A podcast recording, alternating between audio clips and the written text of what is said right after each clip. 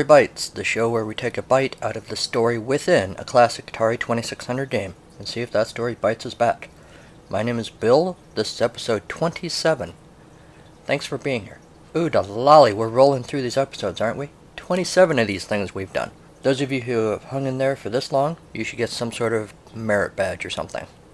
For all I know, this is some sort of thing that you get a merit badge for. I'm still waiting for mine. Anyway, what's new out there in the world?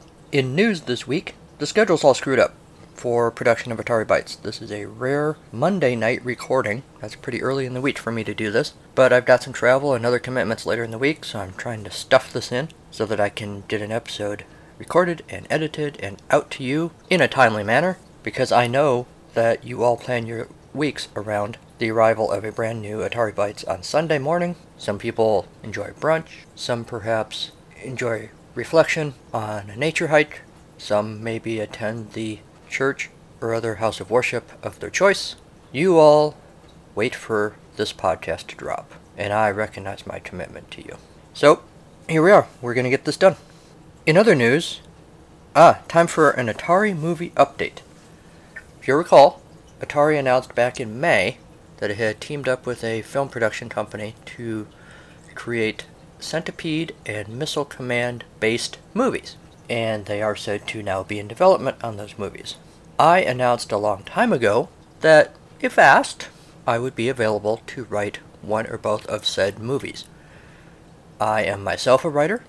I wrote a novel some years ago called In the Saint Nick of Time. I have written a number of play strips uh, that have been performed for the stage. I have written short stories. I have written blogs. I host a podcast where I make up an Atari based story every single week, and I have made it quite clear to Atari that I am ready and willing to step in to write these movies. So, I am pleased to announce today that, yeah, I haven't heard anything. So, get on this, people. Keep writing those tweets and sending those boxes of fine chocolates to anyone with the name Atari. I'm pretty sure that's how this works. You know, send it to Miss Atari, P.O. Box, Atari Land, and then write on top of the chocolate box that you need to hire the Atari Bytes guy to write their movie. And I'm sure that will take care of it. So, I'll be waiting. In other news, you're, as you're listening to this episode, the universe has become a safe place again. How do I know this? Because the Enterprise is back in orbit. That's right, another Star Trek movie is upon us. Star Trek Beyond dropped out of warp to um, orbit theaters on July 22nd, and peace and harmony have been restored to the universe because when Star Trek's around, all is right with the world. I have always been a fan of Star Trek, I guess, although I've never, probably would never have really called myself a Trekkie or a Trekker or a fanatic, I guess. Star Trek has always been a pop culture presence for me, but never a, a focal point. As a little kid, I remember the r- reruns of the original series being on like Sunday afternoons, and I like to watch those. In my teens is when Star Trek The Next Generation hit, and like a lot of people my age, and probably a lot of you listening to this show, Star Trek The Next Generation was my Star Trek, and I continued on with uh, Deep Space Nine and Voyager, and not so much with Enterprise. Not really because of the show itself, although I've heard not so good things about the show itself, but at that point, I was busy doing other stuff, and I really wasn't sitting down watching a lot of TV anyway. And I just never really got into Enterprise. I watched all the movies, the original cast movies and the Next Generation movies. Liked them all, even the ones that really weren't very good. There was stuff I liked in them. So Star Trek's always been a thing. I've mentioned many times on the show that I'm a Doctor Who fan. As far as pop culture sci-fi stuff goes, Doctor Who is probably more of my fanatical type fandom. But Star Trek has always been a well respected and enjoyed thing for me. What about Star Trek games, you ask? Well, this is a an Atari game podcast, so I suppose it's appropriate to talk about the games. Um, I've always liked the idea of Star Trek games, but there haven't been all that many that I've actually really gotten into. So, without further ado, with that dubious introduction, it's time to unveil this week's game. This week's game is. Star Trek Strategic Operations Simulator, brought to us by Sega in 1983. Already, as I look at the manual, I'm perhaps not as excited as I could be because it's got Strategic Operations Simulator right there in the name of the game. But let's look at the manual and see what we have. We're looking at the cover. Star Trek Strategic Operations Simulator, official arcade version. I'm not really sure what, in effect, that actually means. I'm guessing this was taken from an arcade game? I don't know. I don't remember ever seeing a Star Trek game in an arcade, other than maybe like a pinball machine or something. But I'm sure someone out there can tell me whether or not this ever existed as a coin operated arcade game. So you're looking at the cover, you see two Klingons looking out, looking maybe on a view screen at phasers blasting the Enterprise. So it gives you a nice little summary of what, what you're in for. I guess the artwork is okay. The Klingons don't look so much like Klingons as they do bald headed guys with some sort of scalp condition, frankly, but no matter. I know what they're supposed to be. So I open the manual, and it tells me you are the potential captain of the USS Enterprise. Your training mission? Save the Federation from their most powerful enemy. The Klingons. No. The Romulans. No. That thing that stole Spock's brain. No. The most powerful enemy of the Federation is the Borg. Oh, sorry, wait, that's a couple series uh, down the road. No, no. The most powerful enemy of the Federation, according to the manual, is Nomad. Alright, so the next paragraph's going to be telling us what Nomad is, right? No, Next, they tell us there are six rounds of action packed adventure. Fight off the marauding Klingons. Ah, there's the Klingons. And menacing antimatter saucers. The heck's an antimatter saucer? Anyway, destroy them before they destroy you, or they would deplete your strategy training units. That sounds painful. Dock with your star bases to replenish your weapons and repair your damages. The longer you survive, the more space dangers you'll encounter. Space danger! That's what they called me in college. Maneuver through perilous fields of asteroids and blazing meteors. Store your energy! Exclamation point. Sharpen your navigational skills! Exclamation point. Prepare for the ultimate challenge. Destroy the deadly mind-laying nomad! Exclamation point. They've got nomad in all capital letters. I think the exclamation point at that point is sort of superfluous. If you're successful, proceed deeper into space for more Star Trek action. Ten different skill levels of unparalleled adventure. Ten? Spoiler, I've barely seen like two skill levels. Anyway, do you dare to venture where no video game has gone before? Be brave, be bold, be daring, but beware. Wow, they are really psyched about this action packed adventure. Scoring. No, this is not Captain Kirk's Guide to a Woman in Every Port. This is how you get points in the game. Strategy training units equal points. Destroy Klingon cruiser, 100 STUs. Colliding with Klingon, 100 STUs. So apparently you can destroy the Klingons just by smashing into them. Destroy Antimatter Saucer, 5,000 STUs. Each remaining green star base not docked with 2,000 to 50,000 STUs, and then there's some other scoring breakdown for star bases. That's a little confusing depending on which sector you're in. Sector 1, 2, 3, or 4. Each remaining blue star base, 500 STUs. Destruction of Nomad, 30,000 STUs. Using your controllers. The Star Trek controls are key to your survival in space. A combat panel is included that fits over the joystick to familiarize you with Star Trek controls. Hey, time out. What the heck's a combat panel? So, a little peek behind the curtain here. I bought this cartridge off of eBay, and it came with a manual. Everything came fine, it's in perfectly good shape. Game works great, manual isn't ripped or wrinkled, it's in pretty good shape. No complaints there. But where the heck, anonymous eBay seller, is my control panel? There's no control panel in here. I was completely lost. The Enterprise was destroyed because of you, anonymous eBay seller person. Ugh. Okay, I'm over it. Enterprise navigation. Pushing the joystick forward moves the Enterprise in whatever direction it's positioned. Pushing the joystick left moves you rotates the Enterprise counterclockwise, pushing the joystick 45 degrees left, rotates the Enterprise counterclockwise, and thrusts it in that, that direction. Pushing the joystick right rotates the Enterprise clockwise. Pushing the joystick 45 degrees right rotates the Enterprise clockwise and thrusts it in that direction. So basically, you want to go left, you push to the left. You want to go right, you push to the right. Depressing fire button while pulling the joystick back engages the Enterprise warp drive, function to high speed maneuverability. Okay, so maybe I don't really need a control panel for this. I am sorry, anonymous eBay seller person. How to play.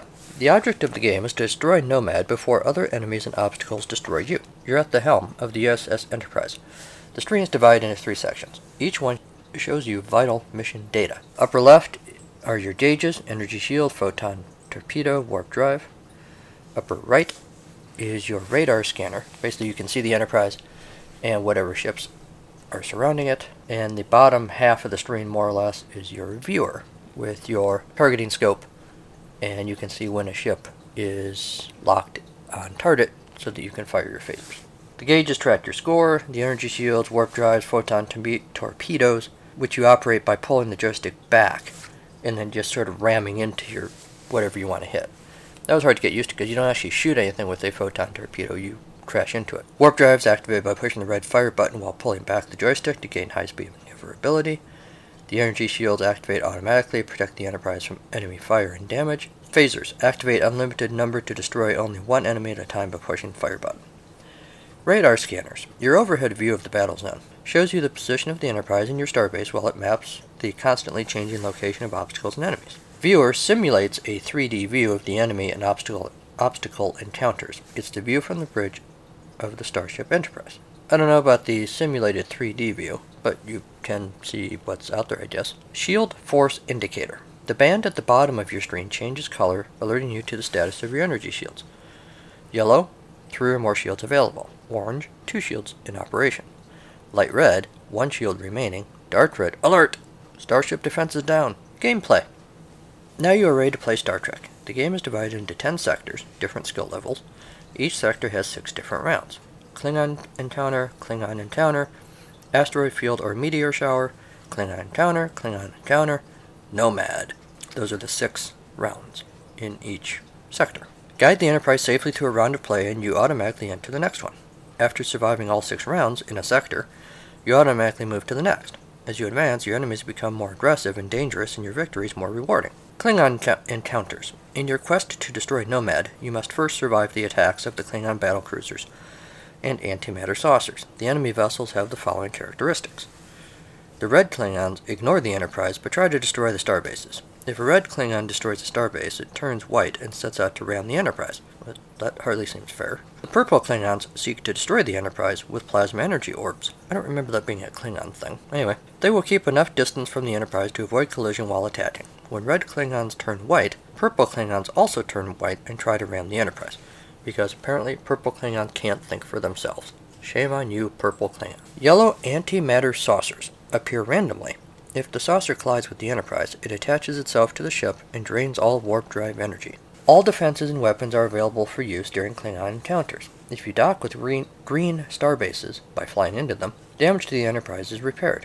An energy shield, a photon torpedo, and warp drive unit are added to your starship, tar, starship's armory if needed. You may dock with a starbase only once in each round. After docking, the starbase changes from green to blue. You know what? Now that I look at this, I think that some of the times when I was trying to dock with a starbase, I was actually docking with a yellow antimatter saucer.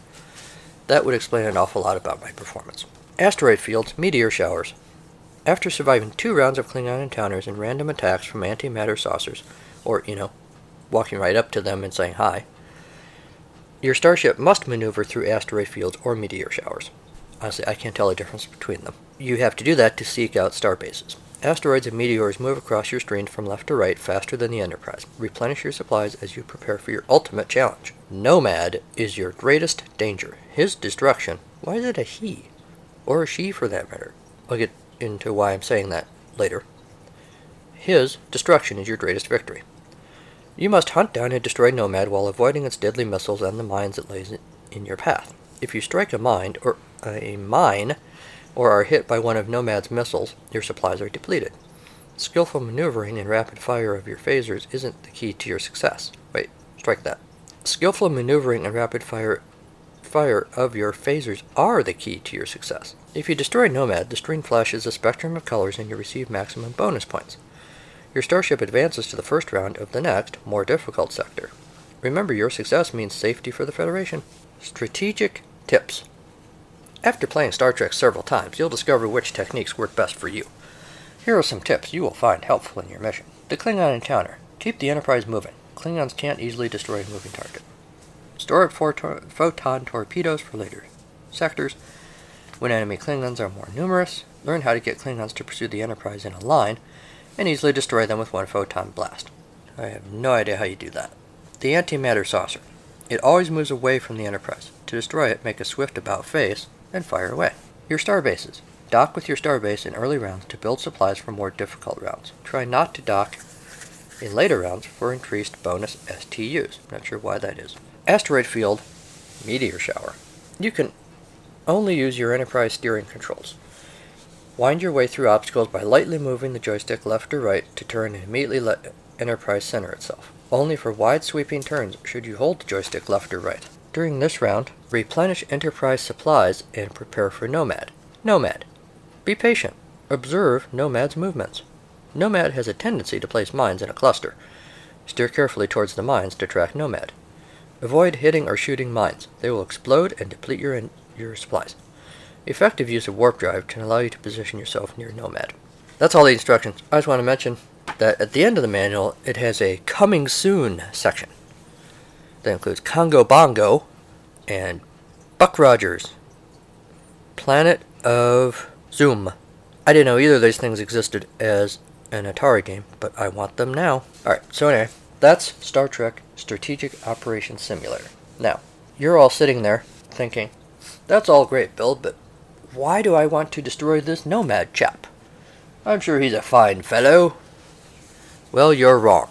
A true Star Trek fan knows, particularly if he's a Star Trek fan with access to the website Memory Alpha, knows that in Star Trek, the original series episode, The Changeling, Nomad was a rogue space probe launched in the early 21st century that merges with an alien probe and goes on a rampage to destroy any imperfect beings, which they define as more or less anything that's alive. Finally, in the 23rd century, Captain Kirk and crew come upon Nomad, and Kirk, being clever, convinces Nomad to destroy itself after it mistakes him for its creator, Jackson Roykirk. This Star Trek moment was brought to you by Memory Alpha, where Star Trek nerds go to reinforce their nerdiness. Thanks, Memory Alpha.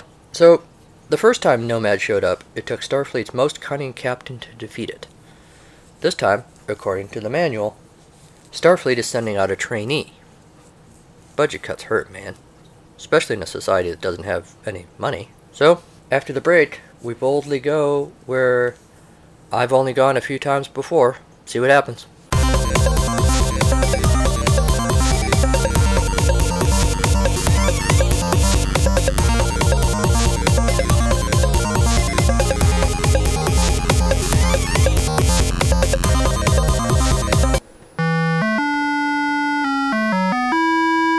Captain's log. About five minutes after the last time Sulu asked, Are we in there yet? Man, that guy's whiny. Anyway, I've just been promoted to captain in training. Yahoo! So, I got to put on a yellow shirt. Well, actually, I got one of Captain Kirk's ripped up hand me downs. That guy goes through shirts like crazy. So I loaned my red shirt to my roommate, and weirdly, he hasn't come back to return it yet. Anyway, before they'll give you the keys to the Enterprise, you have to go through the simulator training. I know. Big waste of time if you ask me. I mean, I got onto the ship, didn't I? Clearly I know my way around. So let's just give this a try and see what happens. So I'm looking... Firing at nothing. Hey, quit shooting at me. Got him. Now I zoom off to another sector. Top left of my screen I see the uh, status report for all my systems. Phasers and photons and shields and stuff. I know I need to get to a starbase. But this asteroid field is hard to maneuver through, and do you see a starbase around? They're trying to find a gas station after you drink the 48 ounce big gulp on the highway. Well, I'm trying. Oh, starbase. Yeah, hope they have a Starbucks. Uh, yes. Got you, Klingon. I like that the uh, targeting, the, the sight for the phaser lock is the biggest part of the screen, so you can actually see what you're doing. When I was reading the manual at first, I just zoomed off to another part of the galaxy. I thought it'd be a little confusing to know what you were supposed to shoot at, but it turns out really you just shoot at everything once they get in your sights. Except Starbase, which is just a big yellow square. I have no functioning anything except impulse power, I guess? Oh. I've just been blasted into oblivion. Live long and prosper. Unless you're on my ship, I guess. My bad. Back to you in the studio. Alright, so, in my defense, poor performance in the field report notwithstanding, earlier tonight when I was playing this game, I totally obliterated Nomad. Honest, I did. I had the bright colors and everything. Unfortunately, only the cat and the goldfish saw it. The fish isn't talking because it's mad I forgot to feed it tonight, and the cat isn't talking because you're not supposed to say this, but sometimes cats are jerks. And basically, cats don't do anything they don't want to do. But I really did beat Nomad, I swear. Okay, so the gameplay. This game is fine, I guess. The, gameplay is based on the wonky part of Star Trek, right? Star Trek is, well, compared to like Doctor Who, which is a science fantasy show, they the science on Doctor Who, to the extent there is any, doesn't make any pretense of being based in reality. They just make it up for whatever fits the story. And you, you go into it knowing that. Star Trek has always been sort of pseudo sciency. Maybe not so much the original series, but certainly Next Generation on forward. It's still fantasy, but it's it's sort of a hard science based science fiction. The games that have arisen out of the Star Trek universe have tended to focus on not so much on the sciencey part, not so much on the character part, but more on the occasional military space battle type stuff that Star Trek does. And that's all good stuff, but frankly, especially with the TV show, the space battle parts, except maybe sometimes like fighting the Borg or something, always sort of seemed like the weakest part. They never had the budget or the time to really do a big space battle, right? and it just never grabbed me that much. The big screen you could do a little better, but not so much on the TV show, and I always relied on the TV show to be more like character pieces. You know, get to know who, get to see the relationship between McCoy and Kirk and Spock, or how the bridge crew works together on their, on Next Generation or whatever. And I always gravitated toward whatever few games in the Star Trek universe. Still had some space battles. You still want to, you know, fight with some Klingon warbirds, but you want to have that character part. And, you know, games like Star Trek Strategic Operations Simulator just don't have that. They're really just about um, how many photon torpedoes you have and maneuvering your ship through a sector of space to chase down the Klingon warbird. I mean, that's all fine, but the, I, I really felt the absence of the character part. You know, that aside, take the game for what it is.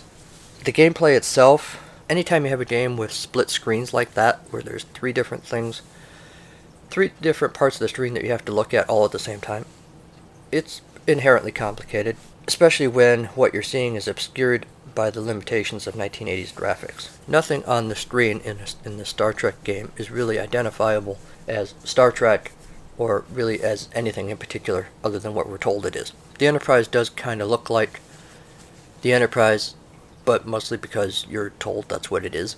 Although, in fairness, I think if you put some random icons from an Atari game up on a screen and said which one's the Enterprise, you could pick it out. Or even if you didn't say that, if you said, what are these icons? Know, you could probably make it, oh, okay, that one looks like the Enterprise. Nothing else on the screen looks like anything. Starbase doesn't look like anything, just a square. The warbirds are kind of bird-like, I guess. So, the poor graphics make it a little confusing. The split screen makes it a little confusing. It helps, ironically, in this, the fact that you just shoot at everything helps a little bit because it doesn't really matter what it is. You don't have to identify it. You just know you got to shoot it. So that's good. I thought trying to figure out when you're doing warp drive or not, or not was a little confusing, but it wasn't. It, it didn't stop the game. You could still get by even not knowing for sure when you were going to warp drive or not. Bottom line, you know, trying to look at this as, you know, this isn't necessarily the game for me, but the game is probably okay. It's anything exciting. It's not going to be one of my go-to games. Some of you might feel differently, but the gameplay is just meh for me. Although I will say, it was kind of a thrill to get Nomad earlier tonight, which I totally did, I swear. But Bill, you say, what about the story? The story, Bill, for God's sakes, man. Give us the good stuff. We'll beam down to the surface of Planet Story, friends. Here we'll mine for the five story elements. Also dilithium crystals. And Cheetos. We're running low on Cheetos. The five elements of a story, of course, are the introduction, where things kick off, story sets up, we find out who the characters are, what the setting is, maybe a little bit about the stakes. Then we have the rising action, where things are starting to happen, events are in motion, things are conspiring to push us towards the climax of the game. The climax being, of course, the peak, the big confrontation, the big showdown, the pivotal point of the story. Falling action is the fallout, the ramifications from that climax, the stuff that happens as we start to, to tie up loose ends in the story. Finally, the end of the story. Or if you want to get fancy about the resolution, or even fancier, the denouement. So, we're told that you're a trainee. We're told that this is a strategic operations simulator that you're experiencing. So, it's clear to me what the story within this game is. So, my name is Kobayashi Maru. I gave up a lucrative career in competitive eating when I found out that there was a planet where they hold competitive eating competitions, only instead of eating hot dogs, they eat competitive eaters from other planets. We miss you, Dave. So, I retired from that and I joined Starfleet. Because evidently that's what people in the future do. Seriously. In the 23rd century, there's either competitive eaters or Starfleet cadets. There's not a whole lot else. Also, I want to meet girls. I mean, I already have a girlfriend, of course, in Canada. Space Canada. But, anyway, my mom was a Starfleet captain. My grandfather was a Starfleet captain. His mom was a Starfleet captain. My great great grandfather, well, he was a plumber, actually, because there wasn't a Starfleet then. We still thought Mars didn't even have water. Silly humans. But here I am now, on the bridge of a starship, getting ready to take my first command. There's a lot of blinking lights here that don't really seem to do anything. And if the ship moves even a little, like to go left or something, everyone throws themselves around the room like the Titanic is sinking. Chill, space people. I think I got this. So, the rising action. Simulation has begun. I'm proving my worth as a starship captain. Only, see, it turns out you gotta know a lot of stuff to command a starship. Like, it's bad if you reach for the radio and hit the phasers instead. Also, did you guys know that starships have a whole bunch of photon torpedoes? Me neither. I do think, though, that the people of Gomega 4 overreacted a little. How many ancient temples does one planet really need? Seriously. But once I figured out the weapon system, this whole getting nomad thing got a lot easier. I managed to pick off a few Klingon, Klingon warbirds. Things were going pretty good. I was feeling pretty good. I was definitely no nomad. Anyway, I was kicking butt and taking no prisoners. But then, the climax happened. The Klingons called in reinforcements. Then these weird little yellow antimatter saucers showed up. Yo, quit sucking all the warp energy, dudes. I shouted it real loud at the view screen. Spock tried to tell me they couldn't hear me, so I told him to shut up. But he didn't hear me, because that's when the meteor shower started, rocking the ship, and he was busy throwing himself around the bridge. I just barfed.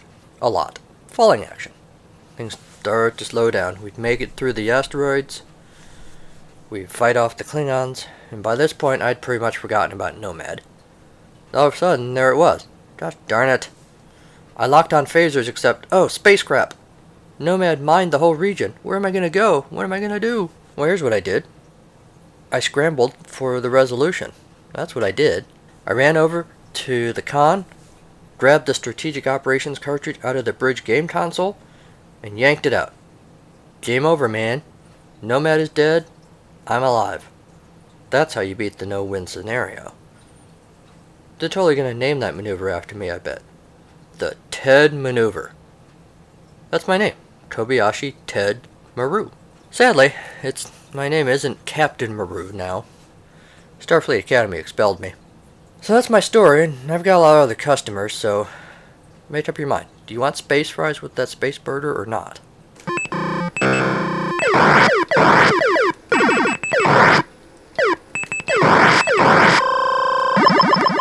And that's our show. But before we go, we're going to miss this guy, but Bill Kendrick from the XEGS podcast beamed up from the planet Risa to tell us all about the Atari party happening in like six days from this podcast episode's debut. Take it away, Bill. Just one more time. Hey, Bill. it's Bill Kendrick from the XEGS Cart by Cart podcast. I want to let you and your listeners know that I'm hosting my eighth annual Atari party this summer out here in Davis, California. That's near Sacramento and not far from the San Francisco Bay Area and Silicon Valley. It's free and will undoubtedly have at least one Atari 2600. set up. It's a one-day event on Saturday, July 30th. Visit newbreedsoftware.com slash Atari Party for more info. Thanks. Thanks, Bill. I'm really gonna miss that guy. anyway, life goes on. Thanks also to Kevin MacLeod at Incompetech.com for Creative Commons use of his songs Take a Chance, Rougher Matt, and Pinball Spring. You can find Atari Bytes on TuneIn, Stitcher, Google Play Music, and iTunes.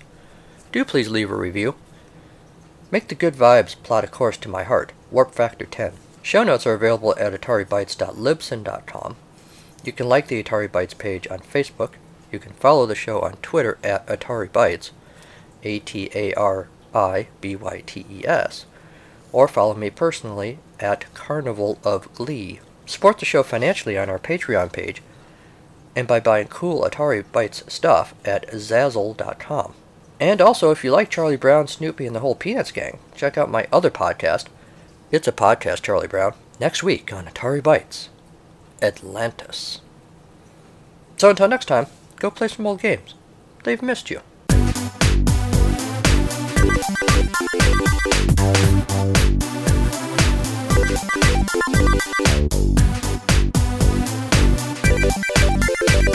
Thank you.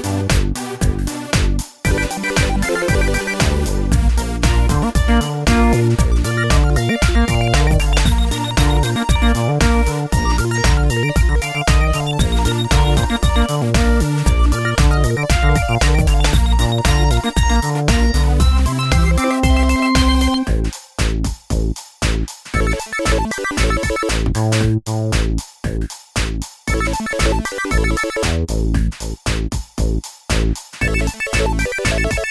you.